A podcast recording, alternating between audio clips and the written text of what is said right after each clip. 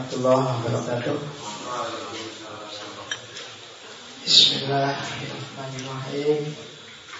Alhamdulillah, asyukrulillah, assalatu wassalamu li rasulillah wa ala alihi wa ashabihi wa atba'ihi ila yaumil qiyamah. Amma ba'du.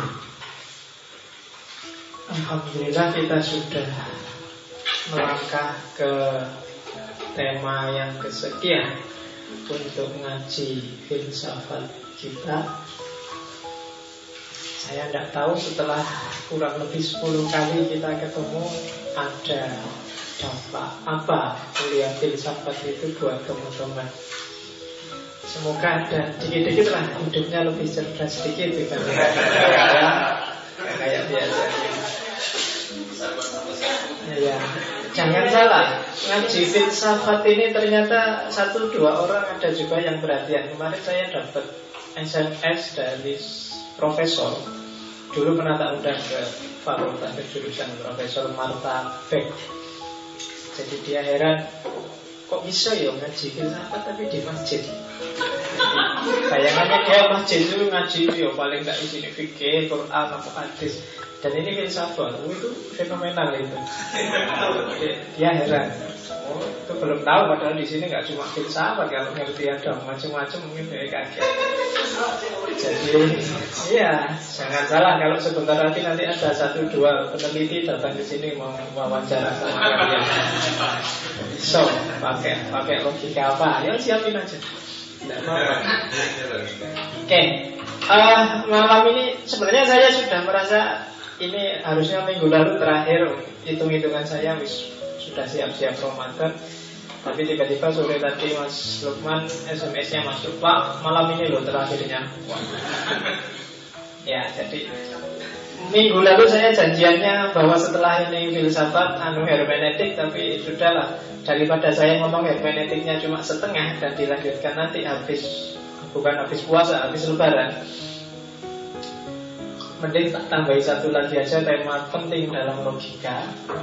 Jadi biar sekalian mantep logikanya, saya ambil tema definisi. Nah, saya ingat dulu di pertemuan pengantar waktu minggu pagi itu, saya banyak nantang kamu dengan definisi. Maka oke okay deh, sekarang kita belajar caranya bikin definisi. Definisi itu kan ada hubungannya sama makna. Dan memang sebelum masuk ke hermeneutik, problem makna yang cair, kita harus sebenarnya masuk ke logika. Logika itu problem makna yang pasti. Jadi patokan-patokan resmi dulu, gimana sih cara mendefinisikan. Mendefinisikan itu ekuivalen sama dengan memahami. Mendefinisikan itu ketika kamu bisa mendefinisikan sesuatu dan pas, itu sama dengan kamu paham sesuatu. Makanya beberapa filosof bilang bedanya orang pinter sama orang tidak pinter itu dalam hal bikin definisi. Makanya asah otak yang paling canggih itu bikin aja definisi-definisi. Pula definisinya laptop adalah apa, definisinya nah, ini kayak gitu. Jadi sambil kalau kamu nganggur-nganggur daripada gak ada waktu, sambil nongkrong, nah itu bikin definisi. Lihat orang, ada perempuan, perempuan adalah, coba aja definisikan, kira-kira bisa nggak kamu? Ada mobil lewat, mobil adalah H I P. Jadi sering-sering gitu bikin sendiri, asal nggak ketawa-ketawa sendiri nanti. Sambil dia nggak mau ketawa-ketawa, ternyata aku nggak bisa ya. Oke, kita masuk ke definisi. Definisi adalah ini. Definisinya definisi. Saya nggak. Jadi definisinya definisi adalah, ini terjemahan letter-letter dari buku, susunan kata yang tepat dan jelas dan singkat. Diingat-ingat tiga karakter itu. Definisi itu harus tepat, dia harus pas, tapi jelas. Jelas itu berarti maksudnya ketahuan. Dan singkat, tidak bertele-tele. Begitu bertele-tele pasti bulat. Jadi kalau kamu mendefinisikan sesuatu harus tepat. Tepat itu kalau mendefinisikan lampu ya harus tentang lampu. Jangan mendefinisikan lampu ternyata geser, ternyata yang kamu definisikan bukan lampu tapi pintu misalnya. Itu berarti tidak tepat. Kalau ngomong lampu ya lampu, itu tepat. Dan harus jelas. Jangan bikin definisi yang semula jelas gara-gara kamu definisikan malah rumit. Seringan kamu gitu. Sebenarnya kamu agak-agak paham. Begitu ada didefinisikan orang, kamu tambah bulat juga. Nah, sering kamu gitu kan. Selama ini kamu sudah ngerti rasa-rasanya, tapi begitu dibahas tambah ruwet. Nah, itu berarti definisinya keliru. Nggak boleh ada definisi yang malah bikin ruwet. Mending nggak usah didefinisikan. Ya kan? Banyak hal yang sebaiknya nggak usah didefinisikan. Nanti ada di sini ada teori yang beberapa hal yang memang jangan didefinisikan karena nggak bisa. Nanti lihat aja. Dan harus jelas dan harus singkat. Jangan dipanjang-panjangin. Makanya kalau kamu ujian akhir itu kan mesti perintahnya jawablah dengan tepat dan jelas dan singkat. Kecuali dosen tertentu. Dosen tertentu yang bilang punya jawab harus satu halaman. Kalau belum satu halaman belum gitu. Nah itu biasanya agak ngawur kamu. Zaman dulu saya ada dosen kayak gitu zaman saya kuliah. Pokoknya satu soal harus satu halaman. Oh, jadi anak-anak kalau nggak bisa jawab ditulis aja puisi lah, lirik lah. Awalnya itu ngomong apa tapi tengah-tengahnya syair lagu apa, gitu, puisi apa, begitu terakhir malu. Demikianlah maka. Yang penting kan sealaman. Kenapa nggak singkat? Barang yang tidak singkat biasanya tidak tepat. Kenapa? Karena melebar kemana-mana. Iya apa tidak? Kamu seneng apa tidak? Kamu, jadi jangan bulat. Kalau bulat itu mesti menyusahkan orang lain. Orang jadi malah gak jelas idenya apa. Kamu S M S tiap hari, apel tiap hari, jemput tiap hari. Jelas aja, seneng dah. Jangan bulat. Kalau bulat malah bingung gak ya kamu. Nah itu loh, jadi itu the point. Susah, orang mendefinisikan perilakumu itu susah. Ditanya seneng apa enggak, bulat. Tapi tiap hari S M S, tiap hari apel, tiap hari oh, ruwet. Tutup poin aja, tembak dulu baru aksi. Kalau kamu aksi dulu, kalau ditolak kan jadinya gak enak jadi. Sudah jelas baru, tapi karena kamu bulat jadi ruwet. Oke, sampai apa contohnya. Oke, tugasnya definisi adalah jadi yang tadi memperjelas. Kenapa harus diperjelas? Biar tidak simpang siur. Banyak orang debat, bahkan sampai mau tawuran hanya gara-gara beda definisi. Coba kamu telusuri ya. Jangan-jangan misalnya ada konflik Sunni sama Syiah. Itu mungkin jangan-jangan beda mendefinisikan. Orang Sunni mendefinisikan Syiah apa, tapi orang Syiah mendefinisikan dirinya sendiri apa. Karena kadang-kadang orang kalau sudah gak seneng itu kan yang dilihat sisi jeleknya aja. Kalau pas lagi seneng yang dilihat sisi bagusnya aja. Coba dicek, biar tidak simpang siur. Ketika ada gegeran antara K P K sama P K S misalnya, cuma tawuran habis-habisan, tapi jangan-jangan sebenarnya gak beda. Ide-ide yang diperdebatkan sebenarnya nggak sama anunya, tapi beda mendefinisikan. Nah, itu coba dicek, ya. Jadi yang pertama itu tugasnya, yang kedua adalah untuk membedakan dengan kata yang lain dan objek yang lain. Itu definisi dengan menjelaskan karakternya, sifatnya dan macam-macam. Intinya adalah kamu tidak bisa berpikir kalau tidak paham sesuatu. Dan kamu disebut paham sesuatu itu kalau kamu sudah bisa mendefinisikannya. Kecuali hal-hal tertentu yang memang tidak bisa didefinisikan. Ada hal yang tidak bisa didefinisikan, hanya bisa dirasakan. Kalau disuruh cerita susah sekali. Kayak fenomena-fenomena mental itu kan biasanya nggak bisa didefinisikan. Nanti kita lihat contoh-contohnya. Jenis definisi yang pertama adalah definisi nominal namanya. Definisi nominal itu definisi etimologis, menjelaskan sesuatu dengan arti katanya. Kalau kalian baca kitab-kitab fikih zaman dulu, misalnya sholat, sholat secara lugawi adalah doa, secara istilahi adalah, itu namanya definisi nominal, ya kan?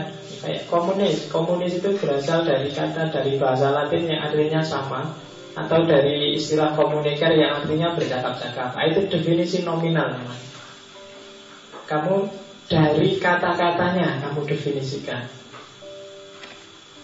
Dan banyak jenisnya definisi nominal. Yang pertama sinonim.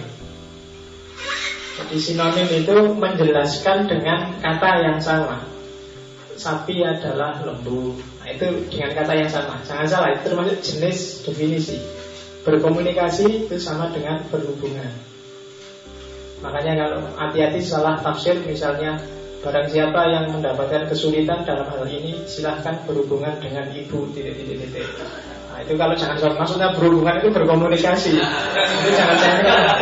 Masa harus berhubungan dulu kalau apa boleh? Orang maksudnya silahkan berhubungan itu, silahkan berkomunikasi. Oke, kamu, bu saya disuruh berhubungan loh sama sampean.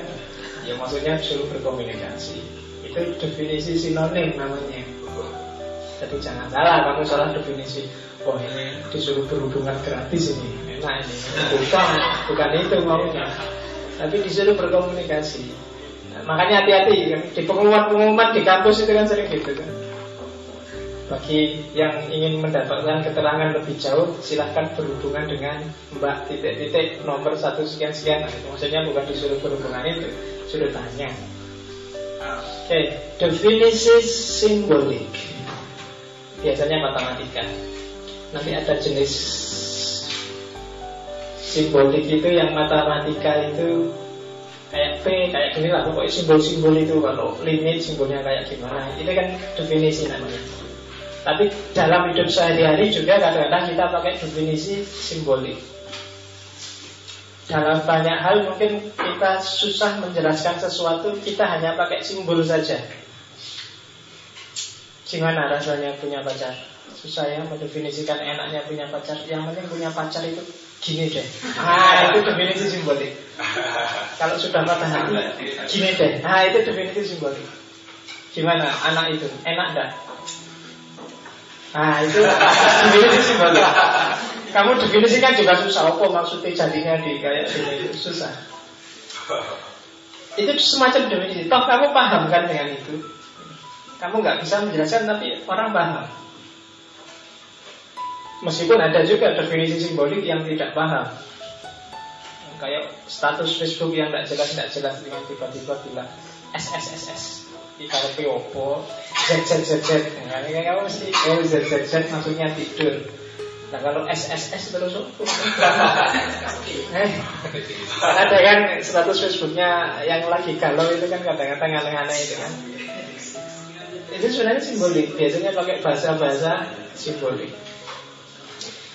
Ada definisi etimologi.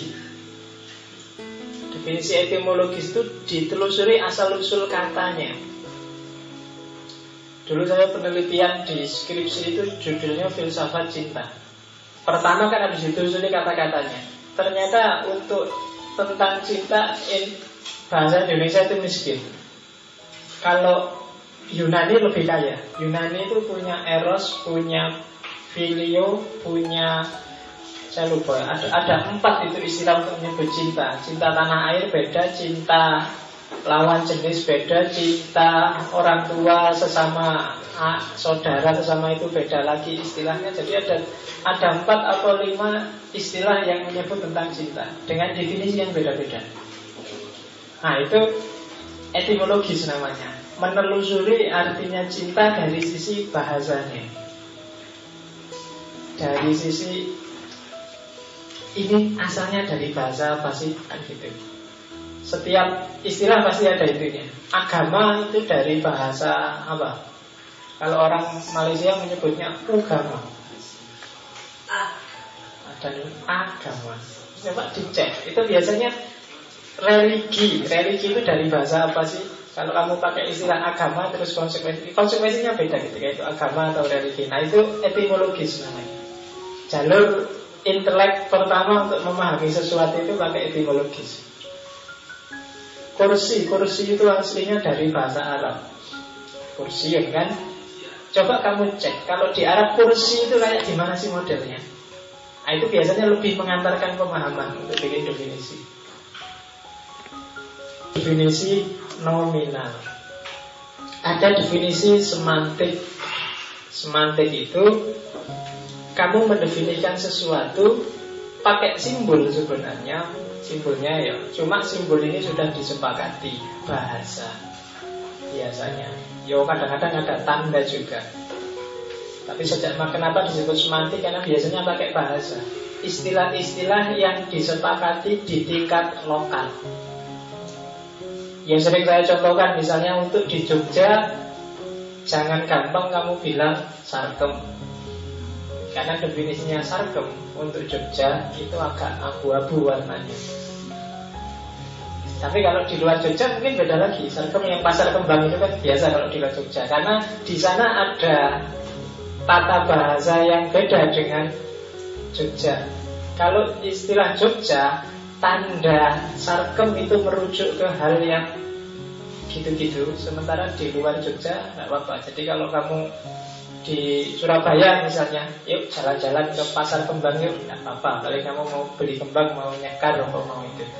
Tapi kalau di Jogja, jangan sekali-sekali yuk jalan-jalan ke pasar kembang yuk. Karena konotasinya beda. Definisi orang Jogja tentang sarkem beda. Kamu perlu analisis semantik tentang itu. Itu namanya definisi semantik. Istilah di sini sama istilah di sana beda lagi. Saya kemarin jalan-jalan ke waktu di Bali itu ada istilah-istilah Bali yang jangan diucapkan di Jawa. Kalau diucapkan di Jawa bisa gawat. Ya kamu ngerti sendiri kan. Apa Pak? Oh ya, kayak gitu. Ya, kalau kamu dikasih makan sama orang Bali, contoh kecil, jangan sekali-sekali bilang, Pak, saya sudah kenyang ini Pak. Karena kenyang kalau bahasa Bali itu sama dengan bagi laki-laki, nggak enak ngomong-ngomong. Ya, kalau di bahasa Bali coba kamu cek lagi, saya ngobrolin sama supir di Bali itu, jadi kenyang di sana itu kayak, anu, alat kemaluan laki-laki yang sedang berdiri. Makanya ini tak tutup nanti masuk situ nengin depan situ. Anunya lagi. Jadi, jangan kamu teriak-teriak saya sudah kenyang itu bisa. Bisa ada orang sana. Ada beberapa lagi yang kalau di sana jadinya satu cuma di sini ya. Nah, ada Jawa saya lupa Jambi apa Palembang itu. Ayo orang Jawa kan kalau ayo ke masjid itu nanti dulu kan bahasa Jawanya kosike. Nah itu kosike itu saya lupa di mana itu. Artinya selalu nebong. Jadi jangan bilang-bilang kosike kamu. Nah itu kan semantik. Yang kamu paling sudah populer kan kayak di mana yang kalau di sini butuh itu ya perlu, tapi di tempat lain butuh itu bukan perlu. Nah itu semantik, hati-hati. Ada definisi yang sifatnya lokal, makna yang sudah dikenal di lokal tertentu yang di tempat lain punya arti berbeda. Terus ada definisi stipulatif. Definisi stipulatif itu bikin makna baru. Kalau tadi yang semantik itu kan memang sudah jalan seperti itu. Kalau stipulatif itu bikin makna baru disepakati bareng-bareng. Misalnya, ini janjiannya kan kodo kalau kuliah. Kuliah filsafat juga kayak gini. Cuma kita sepakati aja karena ini di masjid. Terus santrinya juga bebas, isinya bebas, yang ngomong juga bebas, kita sebut aja ngaji filsafat. Nah, itu namanya definisi stipulatif. Kita bikin baru, kita sepakati bersama bahwa ini namanya ngaji filsafat dengan pertimbangan-pertimbangan tertentu. Nah, itu namanya definisi stipulatif. Sering, orang harus kadang-kadang bikin ini. B L S M, balsem, yang itu sekarang sedang ramai. Itu kan stipulatif namanya. Bikin baru, dulu gak ada balsem. Kamu ngerti ini balsem kan cuma buat keroan. Tapi sekarang balsem adalah istilah untuk bantuan langsung dan asem itu. Definisi stipulatif. Nah, yang kalian kenal biasanya definisi denotatif. definisi denotatif itu tidak secara apa menunjukkan sesuatu, tapi sifatnya denotasi. Jadi semua, misalnya kalau saya ngomong sapi, itu berarti semua yang ada hubungannya dengan sapi itu masuk definisi denotatif. Temannya denotatif kan konotatif. Kalau denotatif itu langsung merujuk ke objeknya. Semua yang masuk objek itu berarti termasuk dalam definisi. Yang tidak masuk tidak boleh dimasukkan dalam definisi. Ada dua jenis, ada ostentif dan ada enumeratif. Kalau ostentif itu membatasi definisi dengan contoh-contoh. Jadi bikin definisi pakai contoh-contoh. Ada banyak hal yang kamu menjelaskannya susah, tapi untuk menjelaskannya kamu pakai contoh aja. Jadi macam-macam lah. Misalnya kamu susah menjelaskan kelas itu apa ya? Ya kelas itu ya kayak ngaji filsafat ini, kayak kuliah di kampus itu, kayak itu namanya definisi ostentif dengan memberikan contoh. Anak soleh itu kayak gimana sih? Anak soleh adalah yo anak yang rajin ke masjid, anak yang sampai malam di sini meskipun karambol, anak yang nah, itu. Itu namanya definisi ostentif, untuk menunjuknya pakai contoh. Islam yang baik itu gimana sih? Ya Islam yang baik itu ya yang suka bantu orang, yang jenggotnya panjang, nah itu dengan berikan contoh. Ada lagi definisi enumeratif. Kalau definisi enumeratif itu tidak menyebut contoh, tapi menyebut rincian-rincian dari yang kamu definisikan. Misalnya kelas itu apa sih? Kelas itu ada papannya, ada muridnya, ada gurunya, ada L C D-nya, ada. Itu namanya definisi enumeratif. Kalau kamu disuruh mendefinisikan apa wis? Sekolah itu apa sih? Sekolah itu sesuatu yang ada kepala sekolahnya, ada bangunannya, ada. Itu namanya definisi enumeratif. Tidak apa-apa kalau kamu bingung bikin definisi, kamu pakai ostentif atau enumeratif. Sebut contoh-contohnya atau sebut bagian-bagiannya. Itu untuk mengatasi seandainya kamu susah bikin definisinya. Cari aja contohnya gitu. Cantik itu apa sih? Cantik itu kira-kira kalau kamu enumeratif cantik itu yang rambutnya panjang, kulitnya putih, terus hidungnya lubangnya dua, kemudian sapi. Oke. Kalau ostentif, contoh, cantik itu adalah siapa ya? Kamu menurut kamu yang cantik siapa? Megawati. Megawati.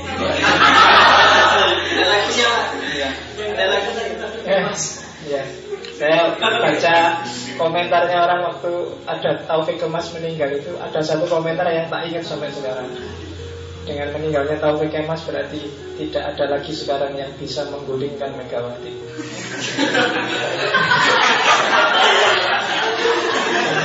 Bisa menggulingkan Megawati. Selama ini kan Taufik Kemas, jadi sudah nggak mungkin lagi ada yang menggulingkan Megawati. Oke.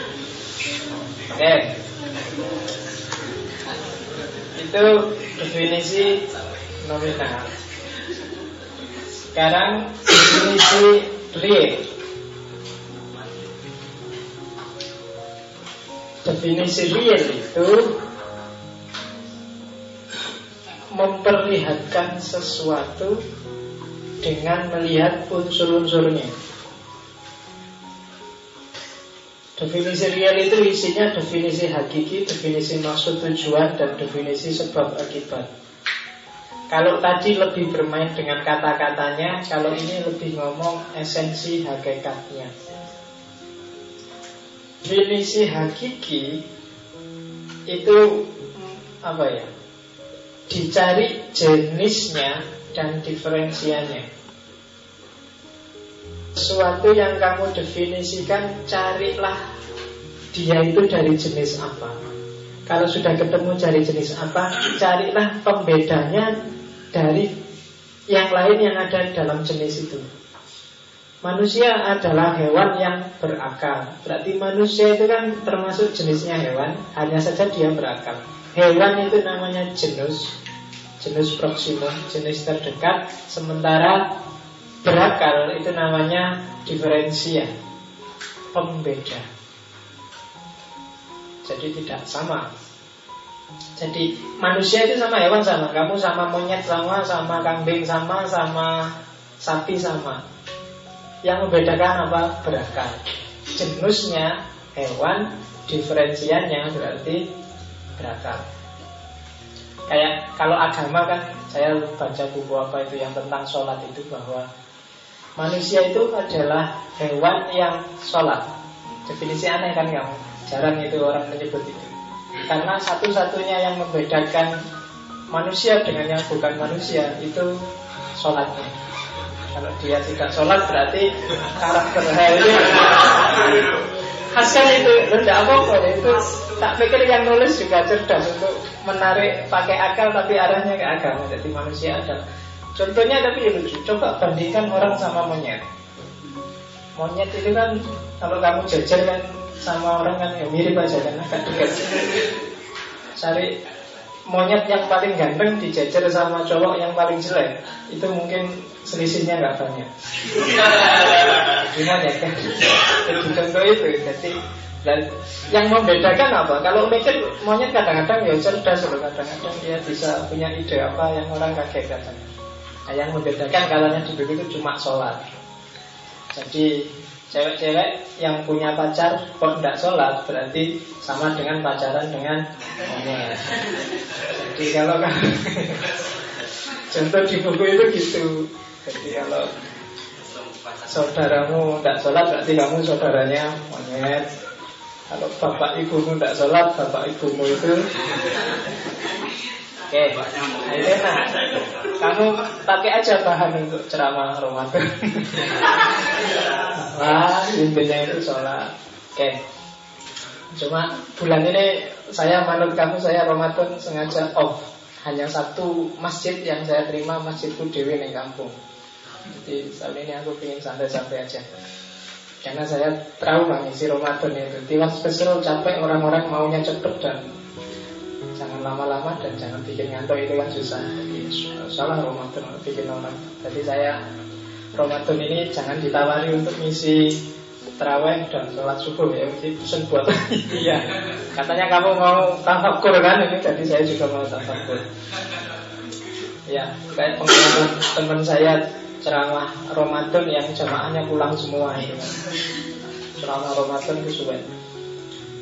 Cuma dia ceritanya Ramadan Dakir, hanya satu orang yang tinggal untuk mendengarkan ceramahku, anak kecil lagi. Dia, dia ada di depan itu. Selesai ceramah, adik kenapa kok enggak pulang? Sebenarnya saya mau pulang Ustaz, cuma sajadah saya keinjak Ustaz. Eh, cerita Ramadan Dakir pastinya dia malas dibang ceramah orang sana. Oke okay, ya, jadi definisi hakiki itu cari jenisnya, cari diferensiannya. Sofa, sofa itu kan jenisnya adalah tempat duduk. Yang membedakan sofa dengan tempat duduk yang lain apa? Mungkin empuknya, mungkin nyamannya, mungkin dan seterusnya. Itu namanya diferensian. Merpati itu burung. Dasi itu pakaian, tapi pakaian yang apa sih yang membedakan dasi sama baju, sama jaket, sama celana? Nah itu diferensiannya. Jadi kalau kamu cari hakikat sesuatu, carilah jenisnya untuk mendefinisikan dan carilah diferensiannya. Orang pinter dan tidak pinter. Orang pinter adalah orang yang diferensiannya pinter, sementara yang lain tidak pinter. Itu diferensian. Definisi hakiki. Ada yang ketiga, definisi maksud tujuan. Definisi maksud tujuan itu ketika kamu susah mendefinisikan sesuatu, tapi kamu ngerti apa maksudnya tadi. Misalnya mikrofon. Kamu mendefinisikan mikrofon mungkin bingung. Kamu sebut aja mikrofon adalah alat untuk membantu orang berbicara sehingga suaranya bisa terdengar kemana-mana. Ini sebenarnya kan bukan definisi, tapi tujuannya alat ini. Tapi tidak apa-apa, itu termasuk jenis definisi. Namanya definisi maksud tujuan. Karena susah ya, banyak hal yang kamu, laptop adalah alat komunikasi yang, itu kamu mesti bingung. Paling kamu terus alat tujuannya kan bisa dipakai untuk ngetik, bisa dipakai untuk lihat film, bisa dipakai mesti gitu. Itu sebenarnya kan bukan hakikatnya, tapi alat, tapi maksud dan tujuan adanya laptop. Arloji adalah alat untuk menunjukkan waktu yang disusun sedemikian rupa sehingga dapat dimasukkan dalam satu atau diikat di tangan. Nah, itu arloji. Kenapa harus dapat dimasukkan saku dan diikat tangan? Ya untuk membedakan dengan jam tembok. Ya kan? Kalau nggak kamu kasih itu, masuk jam tembok mau kamu taruh sini kan? Tidak. Jadi harus agak panjang definisinya. Oke. Okay. Ada lagi definisi sebab akibat. Kalau definisi sebab akibat itu mungkin kamu susah mencari hakikat, mencari mana genus, mana spesies, tapi kamu ngerti sebab akibatnya. Gerhana bulan itu apa yang hakikatnya, susah. Tapi yang jelas gerhana bulan itu adalah gerhana yang terjadi ketika bumi berada di antara bulan dan matahari. Kalau gerhana matahari ketika bulan berada di antara matahari dan bumi. Nah, itu definisi sebab akibat. Gempa adalah ketika lempengan. Nah, itu kan ketika lempengan itu sebenarnya kan sebabnya, bukan gempanya. Gempanya itu kan yo ketika dia goyang dan seterusnya itu. Tapi ketika kamu mendefinisikannya kan susah ya. Pokoknya gempa itu ketika lempeng A dan lempeng B tabrakan atau saling geser terjadilah gempa. Itu sebenarnya definisi sebab akibat. Eh, dengan itu kan tetap orang bisa paham. Oke, okay. ah ini yang tadi saya bilang, ada banyak hal yang tidak bisa didefinisikan. Misalnya yang pertama, kata yang nggak jelas jenisnya apa. Misalnya waktu. Waktu itu kan kamu susah menentukan jenisnya apa. Ya. Kalau ini jenisnya apa? Minuman kan? Kalau kamu definisikan misalnya ini air putih. Air putih adalah minuman, jenisnya. Diferensiannya apa? Benih. Berwarna berwarna benih. Benih. Oh, berwarna. Apa diferensiannya? Bedanya sama teh misalnya. Kalau teh adalah minuman yang dicampuri, dicampuri teh. Tidak apa. Kalau loh, kalau kamu definisikan teh adalah minuman yang dicampuri teh, itu jenis definisi apa? Sebab akibat. Karena kan sebabnya karena dicampuri teh, maka namanya minuman teh. Kalau air putih adalah, kalau misalnya saya definisikan gini, air putih adalah minuman untuk menghilangkan haus. Yang nah, ketika saya ngomong ada menghilangkan hausnya, berarti definisi apa? Maksud dan tujuan. Jadi cara triknya itu. Tadi kalau saya bilang bedanya orang pinter sama orang nggak pinter itu definisi. Sebenarnya kamu bisa mensiasati definisi, nggak harus kamu bingung. Lampu adalah alat yang dipakai untuk menerangi. Nah, ini maksud dan tujuan dengan ciri tertentu lah. Tapi itu namanya maksud dan tujuan dari maksudnya adanya lampu. Oke. Nah sekarang ada yang tidak dapat didefinisikan. Kalau filsafat istilah-istilah dasar. Nanti sesi ini akan saya tutup dengan istilah-istilah dasar dalam filsafat, dalam rangka kita masuk ke nanti setelah lebaran, ketika kita sudah masuk ke filsafat yang beneran. Jadi sampai hari ini kita masih mengumpulkan alat, mengumpulkan amunisi untuk masuk ke dunia filsafat. Jadi kamu jangan gaya dulu. Besok kalau lebaran jangan bilang-bilang saya sudah ngerti filsafat. Disimpan aja senjata rahasiamu itu. Nanti kita baru masuk ke dunia filsafat setelah lebaran. Saya sampai pertemuan kesepuluh ini sebenarnya baru ngumpulin alat. Kita ngumpulin amunisi, ngumpulin senjata apa aja yang diperlukan ketika nanti kita masuk ke dunia filsafat. Oke, kata yang jenisnya tidak jelas. Misalnya kata-kata yang sangat universal, ada, itu didefinisikan agak rumit. Waktu, waktu itu kan, waktu itu jenis apa ya? Ya jenis waktu pak, ini kan susah itu. Spesiesnya juga nggak ada temennya, satu-satunya waktu, ruang. Nah itu kan susah, nyari jenisnya. Yang kedua, kata yang nggak ada diferensiannya. Kalau tadi nggak ada jenisnya, ini nggak ada diferensiannya. Misalnya kenyataan mental, misalnya sedih, seneng, sumpek, jatuh cinta, patah hati. Kamu jenisnya ngerti, itu jenis perasaan, jenis mental. Tapi jenis mentalnya gimana? Cinta itu jenis mental yang itu susah gitu. Kamu mau bilang pakai maksud tujuan pak, yang bikin orang nangis, tapi gak selalu orang satu cinta nangis. Yang bikin orang seneng juga gak selalu, dan susah kamu mendefinisikan. Nyari sebabnya juga susah.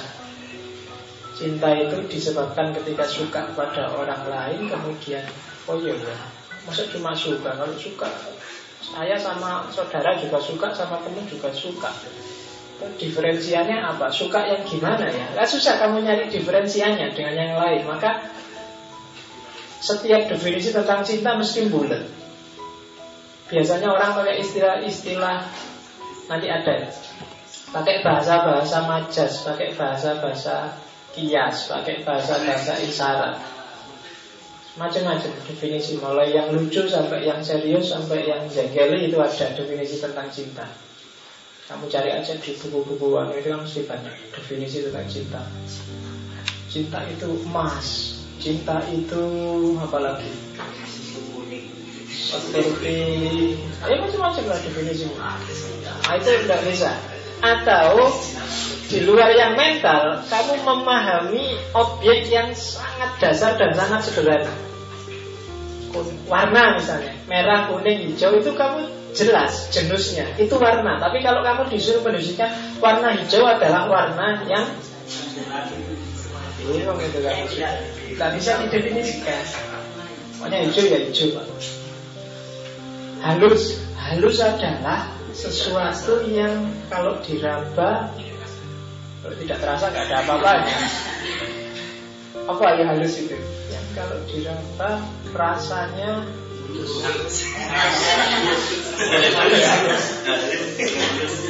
kan susah nih. Kasar, kasar itu kalau diraba bergelombang. Tapi ada nggak barang bergelombang yang halus? Ada. Contohnya? Oh ditanya kok bingung. Telur, telur. Telur bergelombang, ceritanya seperti eh. Telur apa maksudnya?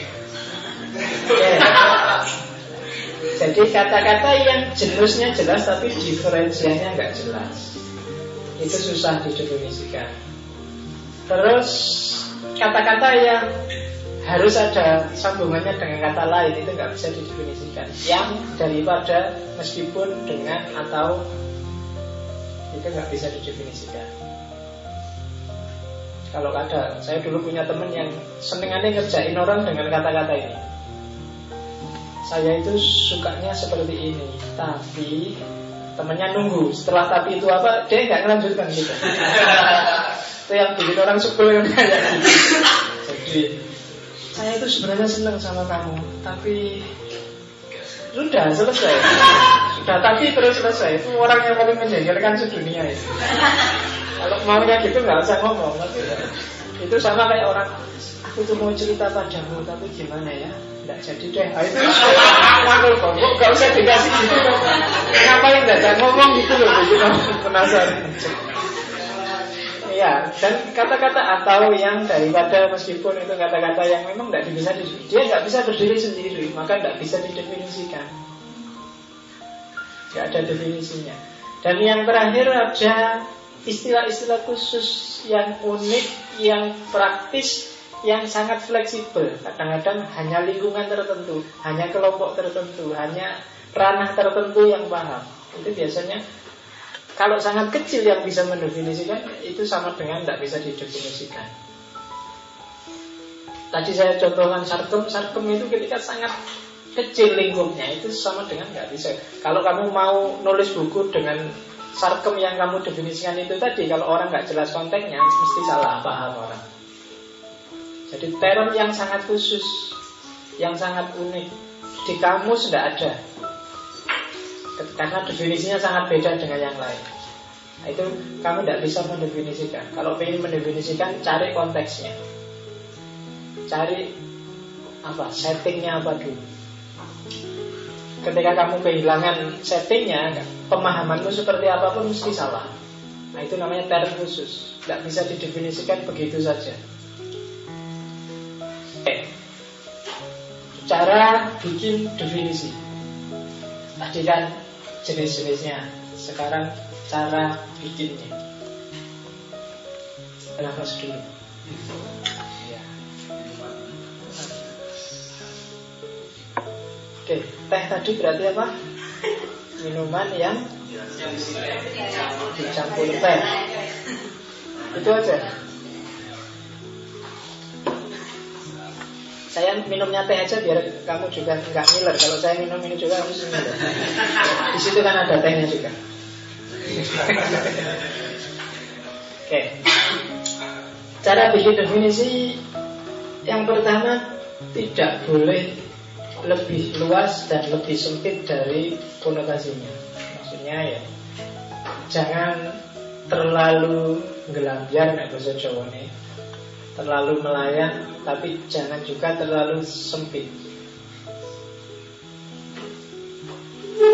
Jadi misalnya yang terlalu luas, misalnya merpati adalah burung yang terbangnya cepat, ini kan terlalu luas, kurang spesifik, harus ditambahi lagi. Ya merpati memang terbangnya cepat, tapi burung yang terbang cepat kan bukan merpati satu-satunya. Negara adalah organisasi masyarakat yang punya peraturan. Itu mungkin tidak salah, tapi masih terlalu luas, harus dibikin spesifik lagi. Organisasi yang punya peraturan banyak. Takmir masjid aja punya peraturan, dan nggak bisa disebut negara. R T aja punya peraturan, tapi kan bukan negara. Kalau di peraturan di R T kan apel paling malam sampai jam berapa? Ya, jadi itu aturan. Atau terlalu sempit. Kursi adalah tempat duduk yang terbuat dari kayu, bersandaran, dan berkaki. Itu kenapa disebut terlalu sempit? Banyak kursi yang tidak terbuat dari kayu, tidak ada sandarannya, tidak ada kakinya. Sofa itu tidak ada kakinya. Yang sekarang dari besi banyak, dari apa lagi? Dari rotan ada, dari batu juga ada. Jadi terlalu sempit. Jujur adalah sikap mau mengakui kesalahan sendiri. Itu ya jenisnya jujur memang. Cuma tidak cuma itu jujur itu. Jangan terlalu sempit, harus luas. Jadi ketika kamu mendefinisikan sesuatu, jangan terlalu sempit, tapi juga jangan terlalu luas. Itu yang membedakan apakah definisimu pas apa enggak. Ya caranya kayak tadi. Ketika itu terlalu luas berarti terlalu fokus ke jenisnya. Ketika terlalu sempit, terlalu menajam ke diferensiannya. Kamu harus jelas. Misalnya angkringan. Angkringan itu kamu mendefinisikannya apa? Angkringan adalah apa? Skobojek terlalu sempit. Apa? Orang jualan makan warung yang remang-remang.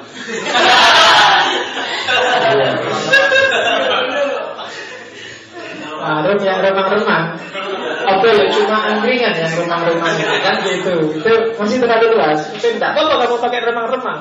Warung yang remang-remang yang jual bakwan. Jual bakwan. Jual rokok. Itu caranya kayak gitu. Coba cek lagi apakah ada yang lain yang belum masuk. Kalau ada yang lain yang belum masuk berarti terlalu sempit. Atau yang kamu definisikan terlalu luas, berarti tidak menajam pada yang kamu definisikan. Itu berarti terlalu luas. Caranya kayak gitu. Jadi ketika definisimu salah, ya nanti kamu masuk warung angkringan adalah warung yang remang-remang. Kamu nanti saya mau ke warung remang-remang. Nah itu terus panjangmu mesti bingung. Cah cilik nih warung remang-remang. Padahal mau kan ke angkringan. Nah itu makanya hati-hati, jangan terlalu luas, jangan terlalu sempit. Terlalu luas tidak enak, terlalu sempit kamu yang susah. Karena kamu yang susah itu terlalu luas. Pikiranmu kok besar. Jangan-jangan frekuensi kita sama. Oke. Terus yang kedua, tidak. Kamu ketawa kalau punya pacar. Oke. Yo, kalau belum punya pacar, anu, jalan keluarnya ada di tiga B. Yang pertama berusaha, yang kedua berdoa, yang ketiga bercermin. Oke. Yang pedoman buat definisi yang kedua, kalau tadi jangan terlalu luas, jangan terlalu sempit, tidak boleh menggunakan kata yang didefinisikan. Kalau kamu mau menggunakan kata yang didefinisikan, mending jangan didefinisikan. Pisang goreng adalah pisang yang digoreng. Nah, itu benar. Lain, nggak usah kamu ngomong kalau kalian mendefinisikan itu. Jadi, cewek cakep adalah cewek yang cakep. Itu podoai, ngapain baru didefinisikan. Ya kan? Jangan diulang kata-katanya gitu. Jadi, oh, cewek cakep adalah cewek yang kayak tadi lu, rambutnya panjang, hidungnya panjang, giginya panjang. Apa-apanya panjang. Jadi kalau kamu ulang lagi, itu namanya tautologi. Kafir adalah orang yang ingkar. Ingkar itu ya kafir, bodoh itu diulang. Merdeka adalah orang yang bebas, keadaan bebas. Ya bebas itu merdeka, sama aja. Itu mulang namanya, tautologi. Tapi ada, hati-hati ada pengecualian. Ada definisi ngulang tapi masuk akal, bisa kamu toleransi. Misalnya amalan wajib itu adalah perbuatan yang diberi pahala bila dikerjakan. Itu kan perbuatan sama amalan itu sama sebenarnya. Cuma definisi itu dibenarkan karena fokusnya bukan pada perbuatannya, tapi pada kata-kata wajibnya. Kalau tapi kalau kamu definisikan amalan wajib adalah perbuatan yang wajib dilakukan, nah itu salah, itu tautologi. Tapi kalau perbuatan yang kalau dikerjakan dikasih pahala, kalau ditinggalkan ada dosa, itu berarti definisi yang pas. Karena fokusnya bukan pada, tapi kan amalan sama perbuatan ngulang pak. Iya, tapi fokusnya pada wajibnya. Sama kayak hukum waris. Kalau kamu definisikan hukum waris adalah hukum yang mengatur tata cara waris, itu ngulang. Bukan definisi namanya. Tapi hukum waris adalah hukum yang mengatur pembagian harta kekayaan, nah itu beda. Karena itu fokusnya ada pada warisnya. Jadi hati-hati. Yang jelas hati-hati jangan tautologi. Biasanya mahasiswa kalau ujian Raisogarat itu jurusnya mesti jurus bulat, ngulang. Tautologi. Mau ngomong apa diputar, tadi ngomong apa diomongkan lagi. Jadi hati-hati. Oke, saya ngoreksi ujian semester kapan itu ya, masih jawabannya itu lucu-lucu. Jadi pertanyaannya hulul, kan mata kuliahnya bahasa Arab. Apa yang dimaksud dengan hulul? Jawabannya hulul adalah apa yang kalau dikerjakan dapat pahala, kalau ditinggalkan. Jangan-jangan dia salah paham. Dianggapnya soalnya salah ketik mungkin. Dianggapnya ini bukan hulul tapi halal. Tapi terus definisi. Itu mungkin padahal itu mata kuliah tasawuf. Wah, harus beres. Ya. Saya paling males kalau ada soal terus habis jawab mahasiswanya, mohon maaf Pak, tadi pagi saya tidak sempat belajar karena orang-orang berpikir. Jadi kadang-kadang itu mohon maklumnya Pak. Iyalah. Oke.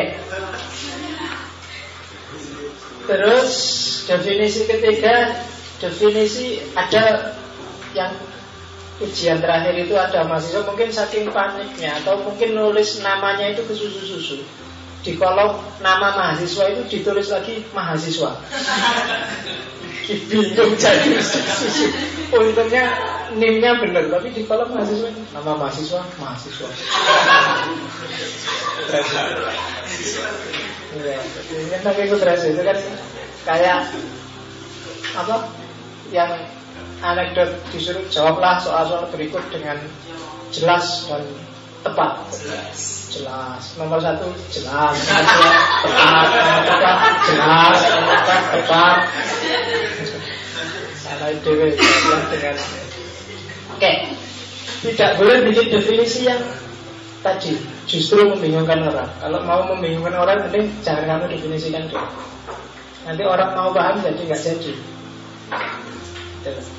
Kalau kamu tidak ngerti, biasanya orang yang ilmunya setengah-setengah itu biasanya kalau bikin definisi ini. Yang tidak ngerti filsafat, mending kamu tidak jawab, bilang aja belum paham benar saya tentang filsafat, daripada kamu nyoba mendefinisikan terus ngaco. Kalau ngaco, kamu edan sendiri tidak apa-apa, cuma kalau mengedankan orang itu kan berdosa. Jadi, mending jurusmu kamu simpan dulu dari sebelum matang. Gak apa-apa, sementara kamu simpen aja. Karena memang filsafat cirinya, saya lupa, nanti kamu cari buku terjemahnya David Trueblood yang filsafat agama yang terjemah Rasid itu nanti di bagian belakang. Atau yang di suatu liman kemarin itu kan di bagian belakang ada kata-katanya Francis Bacon itu. Filsafat itu beda sama agama. Filsafat itu di pinggirnya bergejolak, tapi di tengah-tengahnya tenang. Beda sama agama. Agama itu awalnya tenang, tapi begitu kamu semakin masuk ke dalam biasa semakin bergejolak. Maka memang agak kaget-kaget kalau apalagi nanti kita kalau sudah masuk agak panjang ke sesi-sesi filsafat agama, bahas Tuhan itu mungkin agak agak jelimet, agak rumit dan kadang-kadang mengagetkan. Tapi ya itulah filsafat. Eh, begitu kamu ketemu jawabannya, biasanya semakin tenang, semakin ke tengah, semakin ke inti, semakin tenang.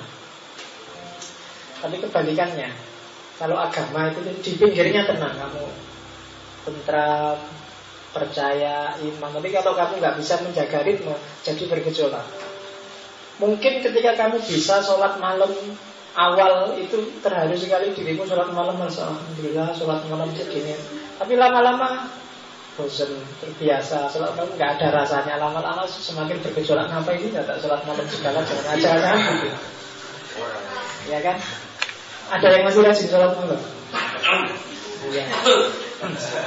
Karena dari wajahnya saya lihat ini suka bangun malam. Ya, motor bal-balan. Oke, jadi jangan bikin definisi yang malah membingungkan. Kayak tadi harus tegas, ringkas, jelas. Kalau nggak bisa latihan dulu, jangan membingungkan orang. Yang keempat, jangan pakai bahasa bahasa itu bahasa plastik. Bahasa plastik itu bahasa yang iya, ya, plastik itu.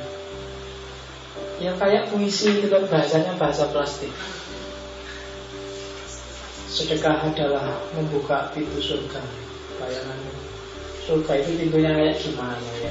Menafsirkannya agak rumit. Kalau cuma ngapain cuma buka pintu surga, saya pengennya masuk. Nah, misalnya jelas, itu saya lupa ada saya, kehidupan adalah sepotong keju. Itu orangnya nggak ngerti cara kan mikir hubungannya apa keju. Saya itu kalau ada keju nek pengen muntah. Apa hidup itu memang bikin orang muntah misalnya. Jadi kan bisa definisi yang membingungkan. Itu kan ada, saya lupa itu ada ada filosof yang bilang sejarah adalah samudra pengalaman yang bergelombang tiada putus-putusnya. Wih sih, tapi iya ya memahaminya agak-agak. Itu bahasa plastik namanya. Meskipun harus mendaki gunung, membelah samudra, harus tapi cintaku padamu, itu plastik. Jadi kalau pacarmu ngirim ngirim S M S atau posting di Facebook kayak gitu, kamu anu aja, kamu komentari aja bahasa plastik.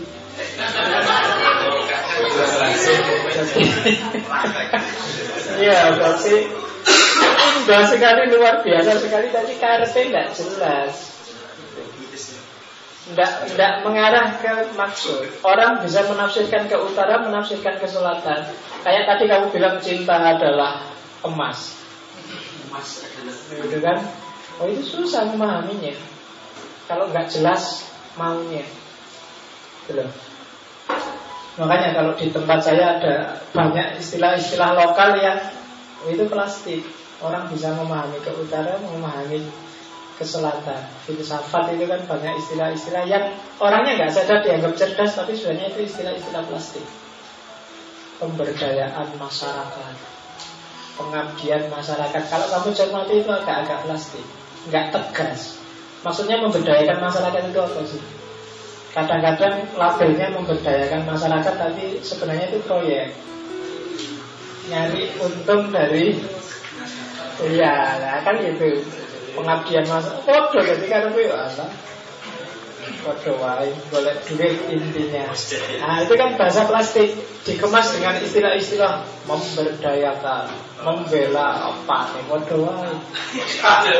Bahasa-bahasa plastik kamu di, oh iya kan, itu kan kayak seminar mengantisipasi kemiskinan di Indonesia. Seminar ini hotel, makan-makan enak-enak, pulang dapat hotel. Seminar tentang kemiskinan apa pernah mendatangkan orang miskin? Gak pernah. Yang datang kan ya orang-orang kaya betul. Inter lagi sing duit oke bahas orang miskin. Orang miskinnya gak pernah diajak. Plastik. Di sini mesti bahasa-bahasa plastik. Parpol kampanye itu di sini bahasa-bahasa plastik. Jadi kalau begitu begitu jangan pakai gitu deh. Harus tegas, jelas, terukur.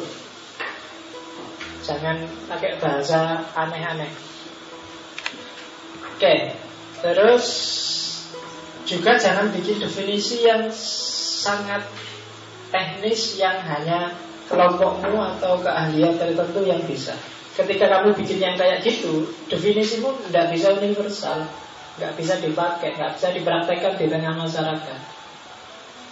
Coba kamu pahami, kita ambil evolusinya Spencer itu. Spencer mendefinisikan evolusi adalah perubahan terus-menerus dari homogenitas yang menentu dan serasi dalam susunan dan kegiatan melalui diferensiasi dan integrasi sambung menyambung. Oh, bandingkan definisinya sama Darwin yang lebih gampang dipahami. Struggle problem fitus. Jadi yang tidak ngantuk, yang dapat ilmu lebih banyak. Itu struggle for komunitas.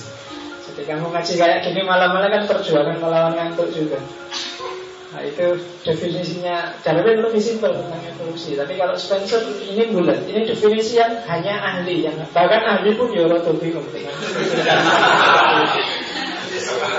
Nah kan, makanya hati-hati. Kayak minggu lalu ketika saya bilang bahwa istilah yang gaya tidak berarti ilmiah. Banyak istilah-istilah gaya yang tidak ilmiah sama sekali. Ilmu itu ada ilmu hitam dan ada ilmu putih. Nah itu kan kayak ilmiah. Tapi kamu kalau kamu kejar kira-kira definisi dan karakter ilmu hitam apa, definisi dan karakter ilmu putih apa. Dimana kalau ilmunya hitam tapi dipakai untuk yang baik-baik apa terus jadi putih. Kalau ilmu putih dipakai yang jelek, aku bingung. Karena pertanggungjawaban ilmiahnya susah. Spesifik hanya untuk ahlinya yang ngerti. Itu sudah nggak bisa dijelaskan sudah. Oke, okay. Jadi justru ketika hanya orang tertentu saja dan orang lain tidak bisa dan tidak boleh paham tentang itu, itu ciri-ciri nggak bisa didefinisikan. Kalau dalam dunia ilmu justru yang kayak gitu yang namanya tidak ilmiah. Jadi kalau kamu bahas sesuatu kok yang kamu ajak diskusi, alah kamu ngerti apa, kamu anak kecil, kamu mahasiswa, kamu belum mahal, itu berarti justru yang diomongkan biasanya tidak ilmiah. Kamu juru wayai, nah kayak gitu biasanya kayak ilmiah. Ketika itu ilmiah, ya disampaikan kapanpun dan dimanapun orang bisa menangkap. Itu yang keempat. Yang kelima itu mau bodoh. Definisi tidak boleh bentuk negatif. Jadi biasanya yang kamu pakai benar. Benar adalah sesuatu yang tidak salah. Benar mesti kan, mesti kamu ambil kebalikannya. Senang adalah ketika kita tidak sedih. Ayo, cah cilik yang ngerti. Nah, itu itu bukan definisi namanya. Kamu nyari cuma lawan katanya. Itu bukan definisi. Jadi hati-hati, jangan bikin definisi yang negatif. Ah, ini istilah-istilah. Sebelum ke istilah-istilah, sebenarnya saya ada lagi satu. Itu dulu tak pakai bahan ngaji di mana ya? Iya, mu'arifat itu definisi kalau mantek. Sulam Munawrah dulu tak presentasikan di mana saya lupa. Ya sebenarnya sama kayak tadi, cuma dengan istilah-istilah yang lebih halus. Mu'arif itu definisi, mu'arifat itu tentang definisi-definisi. Sulamul Munawrah. Kalau ada waktu ngaji, kita kita nanti visual. Kita ngaji mantek kalau ada waktu. Jadi ada takrif hati, ada takrif rasmi, ada takrif lafzi. Nah, itu kalau ilmu mantek. Kalau takrif hati itu takrif yang menggunakan jenis dan fasol. Jenis itu jenis tadi, kalau fasol itu yang diferensia. Tapi pakai istilah fasol. Itu bedanya. Manusia hewan yang berpikir, hewan itu jenis, yang berpikir itu fasol. Jadi kalau kamu nanti mau diskusi, lihat audionya. Kok isinya orang-orang jenggot sama orang-orang serius pakai serban, jangan pakai istilah diferensial, nanti dianggap kafir. Jangan pakai istilah jenis dan fasol. Ah itu bahasa Arab. Karunya podo, tapi ya, jangan pakai istilah-istilah itu. Nah, kalau gini kan enak. Ada hati tam, ada hati magis. Ini ini agak, agak lebih jelimet dikit. Jadi yang hadi itu kalau yang tam itu jenisnya dekat. Tapi kalau yang nakis itu jenisnya jauh. Jadi misalnya kalau tadi kan manusia adalah hewan yang berakal. Hewan sama manusia itu jenisnya dekat. Tapi kalau kamu definisikan manusia adalah gumpalan daging, darah, dan tulang dan yang berakal. Itu iya sih manusia memang gitu, tapi kan itu jauh. Itu namanya jenis gaib. Atau kamu mendefinisikan tanpa jenis, langsung fasolnya. Itu manusia adalah yang berakal. Nah, itu namanya takrif hati tapi yang magis. Itu kalau di mantek. Kalau rasmi jenis bukan sama diferensia, tapi sama khososo. Khososo itu sifat yang spesifik. Misalnya manusia adalah hewan yang bisa tertawa. Tertawa itu kan di antara semua binatang hanya manusia yang tertawa. Kecuali ada ayam tertawa, tapi itu kan bukan tertawa sebenarnya. Kan ada ayam apa ayam mana itu yang ayam ketawa itu kan? Itu kan bukan ketawa. Kalau kamu tanya ayamnya, kamu ketawa enggak? Enggak, itu yang ada suara. Iya. Itu kan bukan ketawa, kok nggak ada yang lucu kok dia tiba-tiba ngagak-ngagak itu kan, eh bukan ketawa berarti kan, yang bisa kayak gitu manusia. Maka itu khososohnya manusia, sifat spesifiknya manusia. Itu berarti namanya rasmi. Ya sesuai yang kamu mungkin beragama, nggak ada hewan yang beragama, maka manusia adalah hewan yang beragama. Nah, itu namanya takrif rasmi, spesifikat yang manusianya. Manusia adalah hewan yang apa? Banyaklah yang beda sama membedakan dengan hewan yang lain kan banyak. Itu rasmi. Rasmi juga ada yang tam, ada yang magis. Sama. Sama kayak yang hati tadi. Yang pakai jenis yang dekat namanya tam, pakai jenis yang jauh namanya magis. Kalau lafzi itu yang pakai kata-kata yang sama. Insan adalah manusia, terigu adalah gandum, dan seterusnya. Nah ini yang agak khas dari mantek. Ada tujuh ciri. Ciri yang pertama, makna itu harus jamik dan manik. Jamik itu semua satuan yang kamu definisikan harus masuk. Kalau manik, semua yang tidak termasuk harus tertolak. Misalnya jamik itu kamu mendefinisikan rokok adalah tembakau yang diliting dengan kulit jagung. Itu make sense, masuk akal, tapi dia tidak jamik. Tidak semua jenis rokok masuk. Rokok yang tidak pakai kulit jagung, yang pakai kertas sama pakai cengkeh tidak masuk. Itu berarti tidak jamin. Ustaz adalah yang ngajar di pesantren pakai kopiah dan punya jenggot. Benar definisi itu. Tapi tidak masuk. Ustaz yang ngajar ngaji filsafat tidak masuk ustaz berarti. Karena tidak pernah pakai kopiah dan tidak punya jenggot. Nah, itu berarti tidak jamin. Harus masuk ke semuanya. Kalau manik, contohnya rokok adalah tembakau dan klobot. Itu tidak manik. Kenapa tidak manik? Karena banyak yang tidak tergolong rokok. Meskipun itu ada bakunya, ada kertasnya, masuk. Misalnya kalau ada baku, keleleran di situ, sebelahnya ada kertas, bisa disebut rokok berarti. Padahal kan enggak. Jadi definisi itu harus jamak dan manik. Yang kedua harus pakai kata-kata yang jelas. Ya itu sudah sama kayak tadi. Itu saya contohnya pakai rokok karena ini kelihatannya sebenarnya presentasinya di pondok. Kalau di pondok itu kan rokok haram, jadi harus dibakar terus. Ya kan? Karena haram dibakar aja. Kamu yang justru membiarkan rokok tidak terbakar itu berarti setuju dengan rokok. Oke, okay, jadi itu kan rokok adalah daun kering yang dilinting yang rasanya membuat melayang dan terpesona. Bo, kok bisa definisi kayak gitu, bo? Nah, tapi itu kan nggak jelas. Apa yang bikin melayang? Susah kan? Melayang itu kayak gimana sih? Nggak tahu. Rasanya melayang, Pak. Karena kan nggak paham juga kan apa maksudnya melayang itu. Itu berarti pakai kata-kata yang tidak jelas. Saya jatuh cinta dan sekarang mabuk kepayang. Nah, kan selesai itu. Mabuk kepayang itu maksudnya apa? Mabuk itu berarti kamu pusing, pengen muntah, mual, apalagi kepayang, kepayang. Kalau gitu jangan jatuh cinta, kamu kamu berarti ingin muntah kan tiap hari ketemu pacarmu karena kamu mabuk. Nah itu berarti kenapa memang pakai kata-kata yang tidak jelas.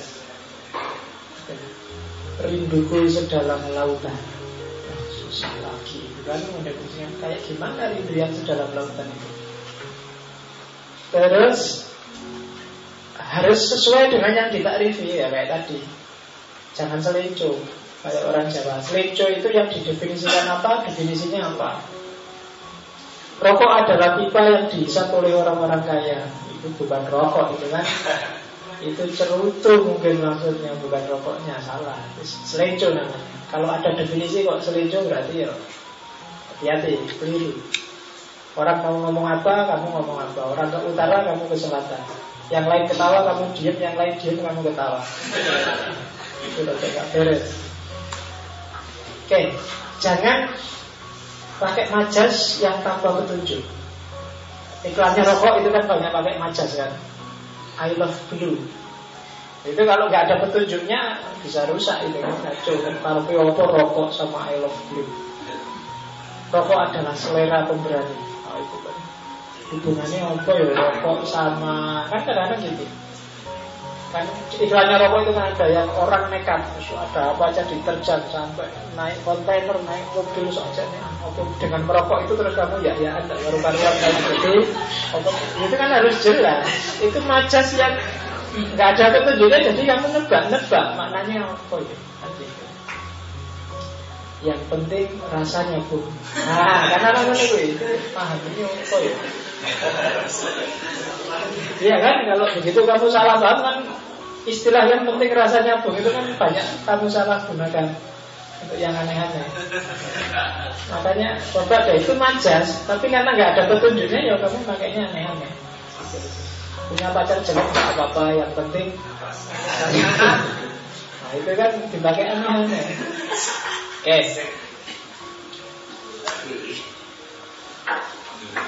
Kenapa saya ada pertanyaan unik itu? Kenapa sih orang itu kalau sudah kawin dua biasanya pingin tiga, empat, lima dan seterusnya? Tapi yang kawin satu malah cenderung setia. Itu saya baca di anekdot itu lucu karena begitu orang kawin dua dia baru sadar ternyata rasanya nggak sama. Jadi terus dia ingin menjelajah yang lain. Sementara yang punya satu, kamu dibohongi. Alah, dua, tiga, empat, sama aja rasanya. Jadi kamu terus dari dia. Makanya coba dicek elit-elitnya P K S itu jarang yang cuma dua, mesti tiga, empat dan seterusnya. Yang sumber sampai sembilan. Tapi karena begitu dua, kamu tahu satu kan ternyata orang-orang itu bohong. Gak sama ternyata.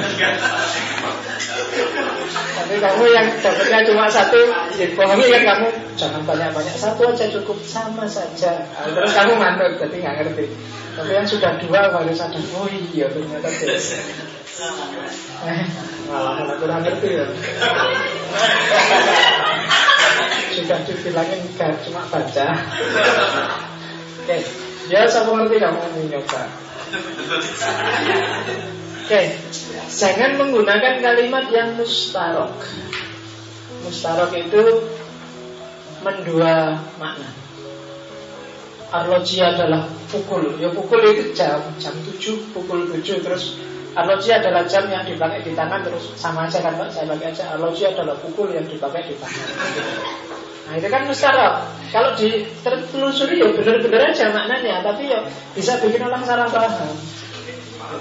Maka jangan pakai istilah itu deh, yang bikin orang salah paham. Pakai istilah lain yang disepakati banyak orang. Karena memang banyak istilah-istilah yang mendua arti. Oke. Saya Kalau di Jawa Timur jarang orang pakai istilah pacaran. Karena begitu pakai istilah pacaran itu mustarok. Karena kalau pakai merah-merah di kuku itu kalau di Jawa Timur juga disebut pacar. Jadi orang Jawa Timur nggak nyebut pacaran, jadi biasanya nyebutnya gendaan. Iya, jadi gendaan itu ya istilah yang luar biasa. Perlu kamu telusuri secara etimologis itu. Itu itu untuk menyebut pacaran. Daripada kamu pakai pacar, kamu punya cowok kok cowok kok pacaran, nggak boleh. Karena pacar itu hanya untuk cewek kan gitu kalau di Jawa Timur. Kenapa? Istilahnya mustarok, pakai aja gendaan. Jadi kalau uh, gendaan itu dia bisa. Kalau misalnya kalau malam minggu di kos-kosan atau di rumah itu kan pasti temannya ala kira duwe gendaan mesti kan. Saya dulu gitu waktu mahasiswa, malam minggu di kos-kosan dewe, tidak apa-apa. Kalau malam minggu di kos sendirian itu tidak apa-apa. Yang gawat itu malam pertama sendirian.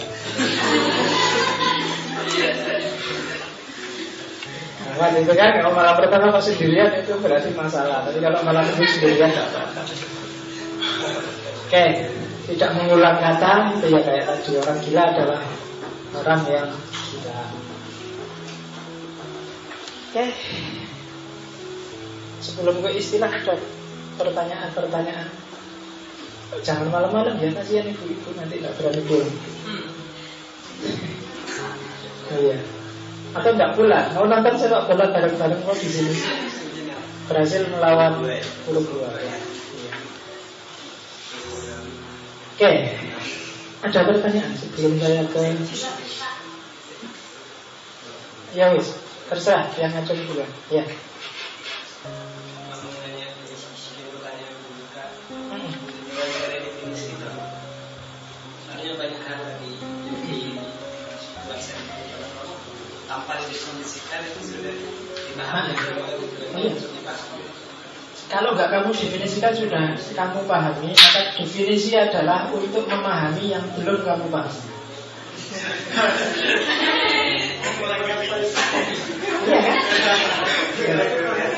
Itu secara kalau bahasa hermeneutiknya secara sentripetal. Tapi secara sentrifugal definisi adalah bukti bahwa kamu sudah memahami sesuatu.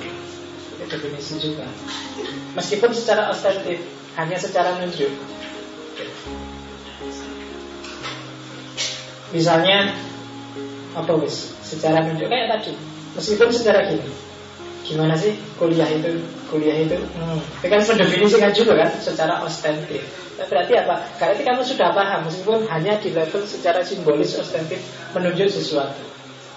Jadi definisi adalah gunanya definisi bisa biar kamu paham sesuatu atau untuk menunjukkan bahwa kamu sudah paham tentang sesuatu.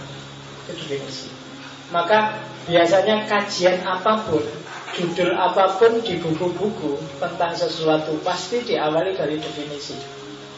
Secara lugawi, secara istilahi, etimologi, secara terminologi, pasti begitu. Karena begitu kamu kenal objeknya, kamu paham. Yang paling sederhana biasanya kalau kamu nggak paham kan orang nyuruh kamu bukalah kamus. Itu sama dengan cari definisi. Kamus itu kan biasanya sederhana, definisi secara lambdi kayak tadi. Definisi mencari sinonimnya. Sapi adalah lembu. Apalagi banyak itu yang buka kamus. Jadi biar kamu paham sesuatu atau untuk menunjukkan sebagai bukti bahwa kamu paham sesuatu, atau kadang-kadang malah dengan definisi kamu semakin dalam pemahamanmu terhadap sesuatu. Itu gunanya. Ketika kamu tidak bisa mendefinisikan, itu kemungkinan besar nggak bisa menangkap. Ketika kamu paham sesuatu, insya Allah bisa mendefinisikan, meskipun tidak harus di level definisi yang nominal atau definisi yang real. Tapi mungkin definisi sebab akibat, definisi maksud tujuan, itu pasti bisa. Cinta mungkin nggak bisa kamu definisikan, tapi mungkin bisa secara tujuan, maksud tujuan, bisa sebab akibat. Cinta itu dari mata turun ke hati. Itu definisi apa? Sebab akibat. Jadi dari mata turun ke hati. Berhenti aja di hati. Jangan turun dulu sebelum menikah. Ya, jadi dari mata turun ke hati, hentikan dulu sementara sebelum menikah. Kalau sudah nikah boleh turun lagi. Ya. Oke, itu definisi sebab akibat. Jadi banyak hal yang tadi tidak bisa didefinisikan ya. Maksudnya tidak bisa didefinisikan secara real atau secara hakiki atau secara nominal, tapi bisalah didefinisikan paling tidak sebab akibat atau maksud tujuan. Kecuali yang sangat spesifik kayak yang atau, itu susah didefinisikan. Atau itu ya bisa sebenarnya kamu definisikan, cuma definisinya tidak merujuk katanya tapi merujuk maksudnya. Misalnya atau adalah kata yang dipakai untuk memilah satu di antara dua pilihan. Nah, itu bisa. Ini kan maksud tujuan, bukan artinya atau, tapi maksudnya kata atau. Yang itu adalah kata yang dipakai untuk menyambung karakter misalnya. Rumah yang besar, rambut yang gondrong. Nah, itu, nah, itu bisa.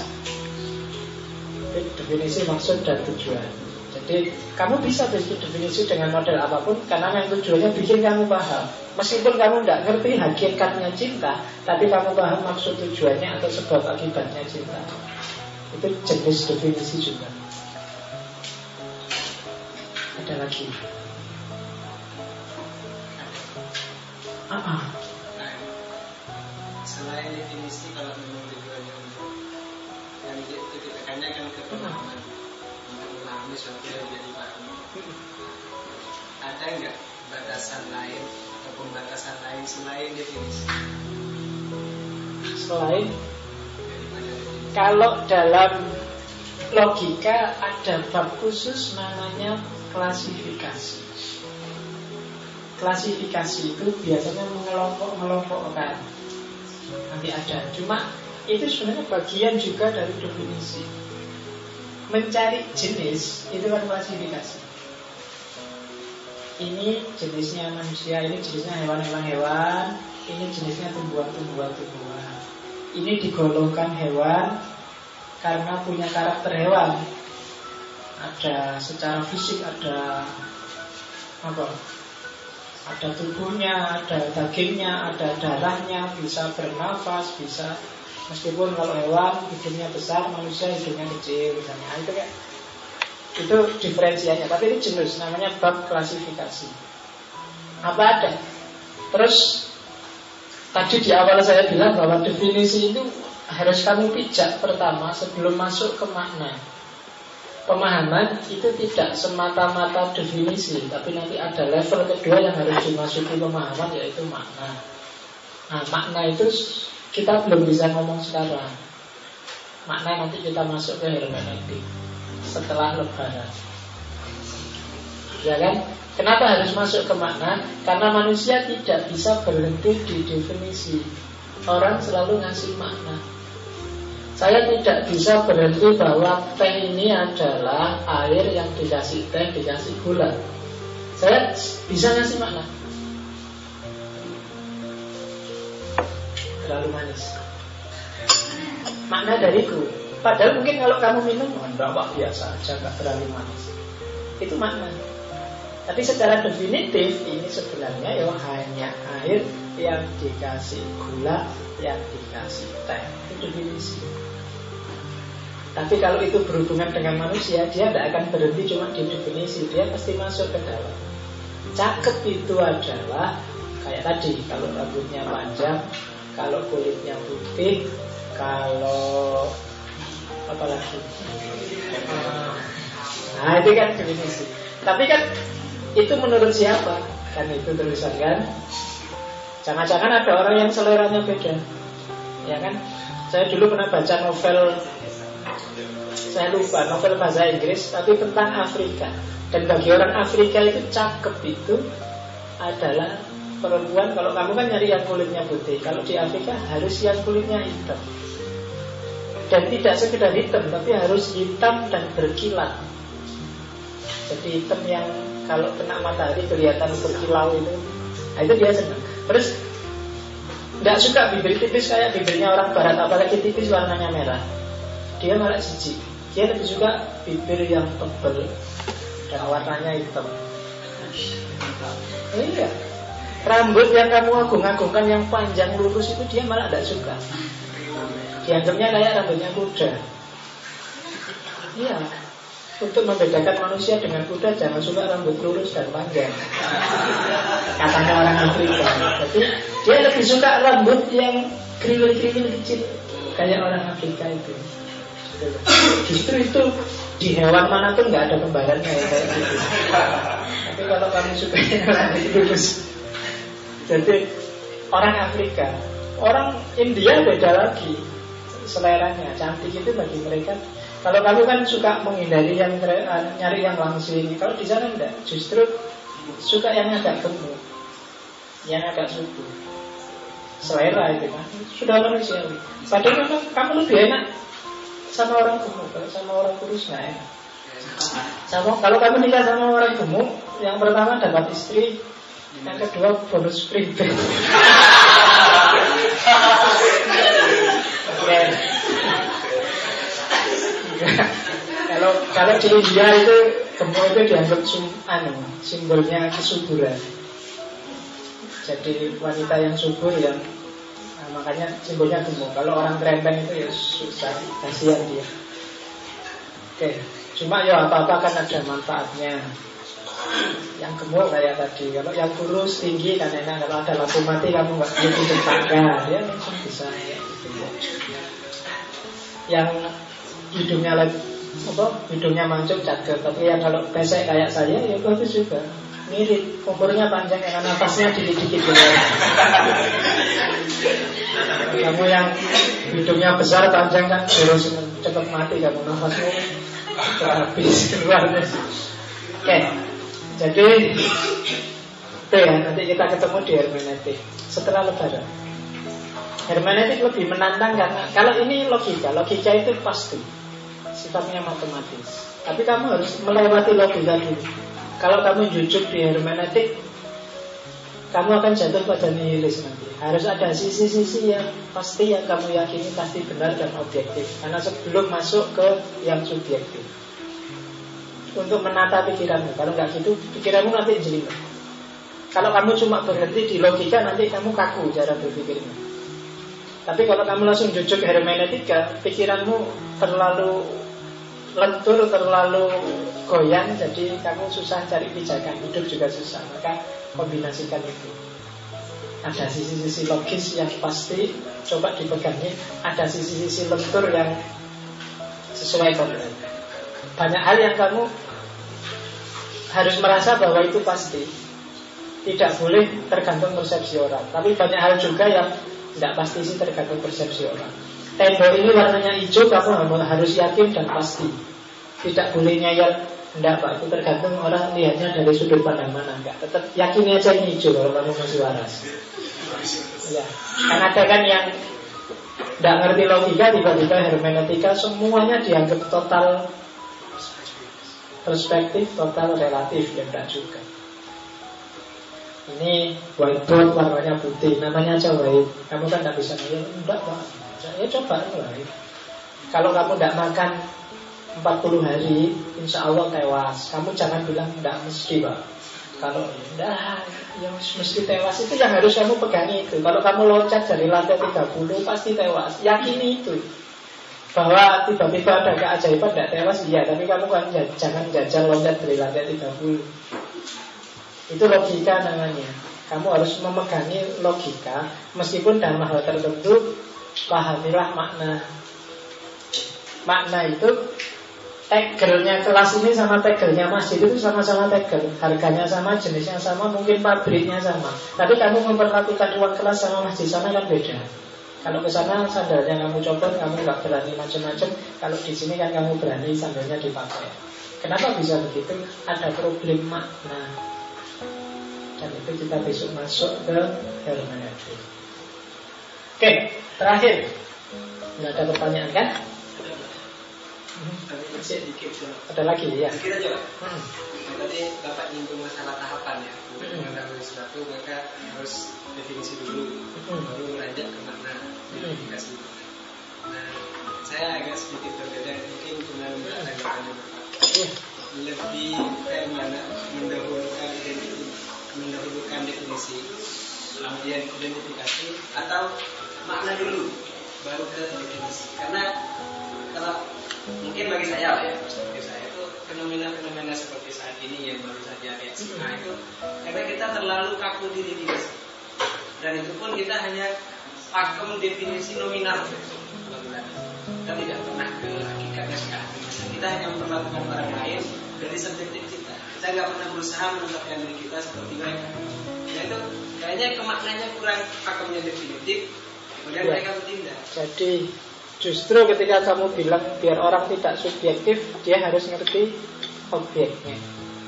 Biar orang tidak sembarangan terhadap, biar orang tidak sakara P D W.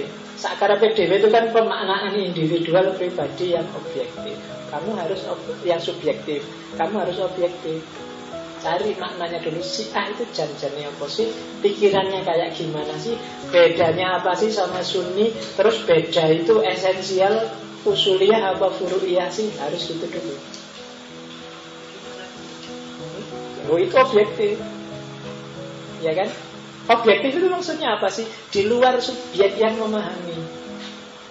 Kalau subjektif, itu sudah perspektifnya subjek yang memahami. Kamu harus paham dulu bahwa ini ada gulanya, ada tehnya, ada airnya. Sebelum kamu komentar, ini terlalu manis apa tidak manis. Kan gitu. Iya, kamu harus ngerti dulu ini apa sih yang kamu minum itu apa. Kalau kamu harus paham dulu, saya sedang minum teh tawar. Yo, jangan dimaknai terus teh ini tidak manis sama sekali. Loh, memang kamu tadi minum teh tawar. Kalau kamu jujuk tidak manisnya, oh ya, menurut Bapak itu tidak manis, wale. Harus dari objeknya dulu secara objektif baru dimaknai. Saya lihat ini hijau, tapi kalau saya pakai kacamata merah, mungkin ini warnanya dari coklat, hijau plus merah. Tapi jangan dilihat kacamatanya dulu, coba lihat ininya dulu deh. Hijau kan? Kenapa kok kamu bilang coklat? Oh pantes kamu pakai kacamata merah. Oh si A itu kayak gimana kamu pelajari sampai jelimet. Oh kayak gitu berarti si A itu. Nah terus kenapa kok itu marah-marah ke si A? Coba dia pakai kacamata apa sih melihat si A? Oh pantas kayak gitu. Nah, itu kamu lihat pemaknaannya dia terhadap objek yang dia pahami. Oh pantas dia baca kitab ini sih. Oh dia terpengaruh guru itu sih dan seterusnya. Nah itu tahapannya. Nanti ketemu di hermeneutik lah. Karena kalau di hermeneutik level logik yang pasti yang eksak ini biasanya disebut teks. Teksnya apa sih? Kalau sudah teks terus siapa yang memproduksi teks itu? Kalau sudah kayak gitu, lah terus pemaknaan yang sekarang apa? Itu reader kan, yang baca. Caranya nanti kayak gitu kalau di hermeneutik. Oke, Oke. Slide terakhir saya mau ngomong istilah-istilah. Istilah-istilah karena saya takutnya kadang-kadang saya keceplosan ngomong pakai istilah-istilah ini dan kamu anggap sudah paham, jangan-jangan kamu belum paham. Itu aja yang saya takutkan. Masih banyak, nanti boleh kamu sebut yang saya lupa ngasih. Yang pertama substansi. Substansi itu biasanya lawannya aksiden. Kalau substansi apa ya? Kalau tak kasih contoh aja, nggak usah tak jelaskan pakai definisi. Saya lupa ya tiap menjelaskan dengan pakai contoh. Meja ini substansinya adalah kayu. Aksidennya coklat. Kotak itu aksiden. Substansinya semen, bata. Aksidennya hijau. Bisa ditangkap.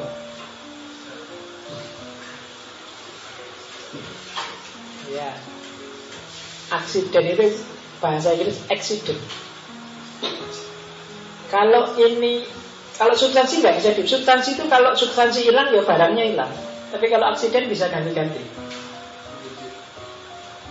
Kalau ini nggak ada kayunya nggak akan ada meja. Tapi kalau nggak ada coklatnya dia bisa ganti kuning bisa biru tetap jadi meja. Itu substansi. Nah, bayangkan nanti kamu renungkan di rumah contoh meja itu biar bisa mendefinisikan sendiri. Saya pakai contoh esensi sama eksistensi. Meja ini eksistensinya ya seperti ini. Eksistensi itu perwujudannya, itu eksistensi. Esensinya tempat menaruh barang, itu esensi. Misalnya eksistensiku seperti ini. Aku kalau ngomong kayak gini, kalau cerita kayak gini, kalau baca kayak gini, itu eksisten. Esensiku misalnya, oh orang yang ngerti filsafat, itu esensi. Di esensi itu orang kadang menyebut hakikat. Ini panjangnya sekian, warnanya seperti itu, wujudnya sekian, dipegang enteng, itu eksistensinya. Esensinya alat untuk nyedot, bukan alat untuk injek. Nah itu eksistensi sama esensi. Oke, eh esensi sama eksistensi. Makanya ada aliran yang namanya eksistensialisme. Berarti apa? Dia tidak peduli dengan ini alat untuk nyedot, ini alat untuk apa, tapi dia tampil sebagai kayak gimana. Oh, tampilannya warna hijau kayak gini dan bisa dibikin garuk-garuk, bisa dibikin main-main musik, ya. Perkara dia alat sedot ya terserah lah makanya dipakai apa itu. Lebih penting eksistensinya. Kamu bilang Pak, saya itu sebenarnya rajin, peduli amat. Sementing absenmu bolong semua berarti kamu nggak rajin. Urusan sebenarnya, hakikatnya kamu rajin urusan. Nah itu eksistensialisme. Makanya kalau nanti kalau kamu belajar mula sadra kan mula sadra termasuk eksistensialis. Jadi tidak ada hakikat bawaan. Esensimu itu dibentuk oleh eksistensimu. Kalau kamu tiap hari bohong, maka esensimu adalah seorang pembohong. Tidak ada dosa bawaan, tidak ada watak bawaan. Watakmu itu ya tergantung eksistensimu. Kalau kamu tiap hari datang kuliah, maka esensimu adalah orang yang rajin. Tapi kalau ganti kamu besok males kuliah, kamu jadilah orang yang tidak rajin. Jadi esensi bisa ganti, tergantung eksistensi. Tapi nanti ada aliran yang namanya idealisme. Esensi menentukan eksistensi. Kayak gimana isimu, itu menentukan tampilanmu. Kalau isimu itu orang yang santai cuek, yang gayamu sehari-hari pasti cuek. Itu namanya idealisme. Kita masuk ini nanti akan banyak dibahas di ontologi, metafisika, kalau kita pada waktunya. Terus, being, ada. Kalau filsafat itu ngomong ada, ada itu berarti semua hal yang ada. Baik real atau tidak real. Mimpimu, lamunanmu itu termasuk ada kan? Bedanya sama realitas. Kalau realitas itu ada yang memang wujudnya jelas, maka mimpimu, lamunanmu, khayalanmu itu tidak termasuk realitas. Tapi mimpimu, khayalanmu bisa termasuk ada, karena dia eksis. Meskipun eksis cuma dalam pikiranmu, dalam mimpimu, dalam khayalanmu. Nah, ada lagi fenomena. Kalau fenomena itu realitas yang sudah dipahami manusia, itu namanya fenomena. Ketika realitas itu kamu baca dan kamu pahami, itu namanya fenomena. Nah, terus ada dua, metal form. Metal form itu yang punya Aristoteles. Segala hal itu pasti punya dua bentuk, metal dan form. Kalau metal itu bahannya, form itu bentuknya. Ini plastik, formnya panjang dan ada lubangnya. Itu metal dan form. Ini kaca, formnya gelas. Manusia itu daging, tulang, dan darah, formnya apa? Iya, kalau sufi formnya adalah Tuhan. Bentuk, jadi hakikatnya, kedalamannya, form, meter dan form, bentuknya, kedalamannya. Kalau arsi, saya lupa ngomong apa istilah arsi. Arsi itu asal usul alam semesta, ketemunya di filsafat Yunani. Banyak filosof Yunani yang sibuk mengejar arsi. Apa sih intinya, apa sih asal usul sumbernya alam semesta itu. Kalau ide bawaan itu paling dikenal dari Descartes, yang bilang bahwa manusia itu begitu lahir sebenarnya punya seperangkat ide. Sebenarnya pelopornya bukan Descartes tapi Plato. Plato dengan idenya bilang bahwa ketika kamu lahir itu sebenarnya di kepalamu sudah ada banyak sekali ide. Wa allama adamal asma'a kullaha. Ah, begitu kamu terjun hidup sehari-hari, aktivitas mikir itu sebenarnya bukan aktivitas memahami keluar, tapi sebenarnya mengingat-ingat ke dalam. Eh, dulu di alam sana kayak gini namanya apa ya? Oh, meja. Kayak gitu namanya, oh, kuda. Nah, itu aktivitas mengingat-ingat sebenarnya. Makanya kamu akan kaget, loh, kok tiba-tiba saya ngerti bahwa itu kuda. Kapan ya saya belajar bahwa itu kuda? Kapan ya? Kamu mungkin nggak ingat. Itu teorinya Plato dengan ide bawaan. Kalau aksioma itu konsep-konsep dasar, asumsi-asumsi dasar yang diyakini pasti benar dan tidak dipertanyakan dan memang jangan dipertanyakan, jangan digugat. Itu aksioma. Kalau itu kamu pertanyakan, kamu gugat, nanti bangunan keilmuannya jadi runtuh. Kamu ketemu aksioma itu di banyak filosof. Ada filsafat matematika kebanyakan. Hermeneutik pun ada beberapa yang sifatnya aksiomatik. Jadi kalau ada pengetahuan kok labelnya aksiomatik, itu berarti jangan ditanyakan, jangan dikomplain. Terima aja apa adanya, karena dia kuncinya untuk mengembangkan keilmuannya lebih jauh. Itu aksioma. Eh, itu istilah-istilah. Ada yang ditanyakan. Atau istilah yang belum saya sebut, biar kamu gak bingung, nanti biar gak rancu.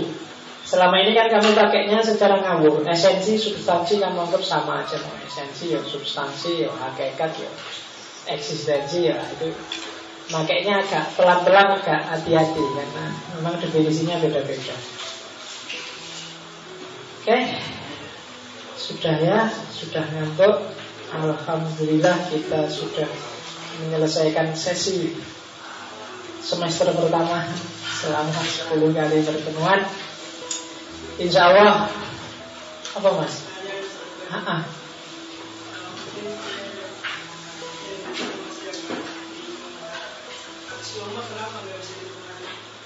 Aksioma itu di samping kamu susah sekali menggugatnya, juga dia jadi pijakan untuk semua bangunan keilmuan selanjutnya. Misalnya aksiomatik itu, secara aksiomatik kamu pasti setuju bahwa setengah itu lebih kecil daripada satu. Satu tambah satu sama dengan dua. Udah, ya kayak gini kamu, ya bisa aja kamu gugat. Enggak pak, itu kalau satu cowok tambah satu cewek hasilnya enggak dua pak. Nah itu iso, yang iso. Tapi ini basis aksiomatik, dia jadi fondasi banyak sekali keilmuan yang lain yang butuh ini. Kalau ini enggak kamu percaya, ya kamu enggak bisa mikir untuk selanjutnya. Nah, itu contohnya. Kalau kamu enggak percaya bahwa setengah itu lebih kecil daripada satu, kamu enggak bisa mikir bahwa misalnya Mas mau es teh setengah gelas atau satu gelas. Kalau satu gelas seribu lima ratus, kalau setengah gelas seribu. Loh, kok bisa? Kan setengah lebih kecil dari satu. Saya nggak setuju dengan itu. Menurut saya, ah, itu nggak iso. Aksiomatik, jadi kamu bolehnya ya. Jadi, atau kamu jualan terus satu tambah satu bukan dua tapi tiga. Analoginya manusia. Maka kamu jualan tempe satu, tahu satu, berarti tiga mas. Dua mas, tiga. Karena saya satu tambah satu nggak setuju dua, saya setujunya tiga. Nggak iso. Karena itu aksiomatik. Itu contoh simpelnya. Banyak contoh-contoh yang lain yang ini memang susah dibantah. Maka oleh filosof, oleh Descartes dan kawan-kawan ada yang disebut pengetahuan aksiomatik. Itu aja. Nah, perspektif sama pandang. Sama. Perspektif itu ya sudut pandang. Asumsi. Asumsi itu kayak aksioma, tapi asumsi itu tidak sepasti aksioma. Kalau aksioma itu sifatnya bisa universal, tapi asumsi itu biasanya lokal. Kita asumsikan aja bahwa pengajian filsafat ini bermanfaat. Meskipun kamu nggak tahu jauh apa, kita asumsikan aja bermanfaat dan mari kita lanjutkan ngaji filsafat kita. Itu asumsi. Jangan dibantah juga yang asumsi ini, karena begitu kamu bantah ya bubar. Teorinya. Ya kan, kenapa sih kamu mau melanjutkan ngaji filsafat ini? Karena kamu mengasumsikan bahwa ngaji filsafat itu penting buatmu. Meskipun kalau ditutup tenanan mungkin ya lah cuma pentingnya sekian persen itu sebenarnya. Tapi karena sudah kamu asumsikan seperti itu. Ilmu sosiologi misalnya, dia mengasumsikan bahwa manusia itu butuh orang lain dalam hidupnya. Itu kan asumsi. Kalau asumsi ini kamu bantah, ilmu sosiologinya bubar. Kalau kamu bilang enggak apa, orang itu sendiri juga bisa, enggak butuh orang lain, bubar. Relasi-relasi sosial sosiologi bubar. Maka yang manusia butuh yang lain itu disebut diasumsikan, dianggap fondasinya dan dianggap pasti benar dalam sosiologi. Itu asumsi. Oke ya. Nah, bisa. Ya. Oke, okay, saya kira itu. Mohon maaf kalau selama sepuluh pertemuan ada kebingungan-kebingungan, ketidakjelasan. Kita perjelas nanti setelah lebaran. Insya Allah kita ketemu lagi. Wallahul muwaffiq. Wassalamualaikum warahmatullahi wabarakatuh.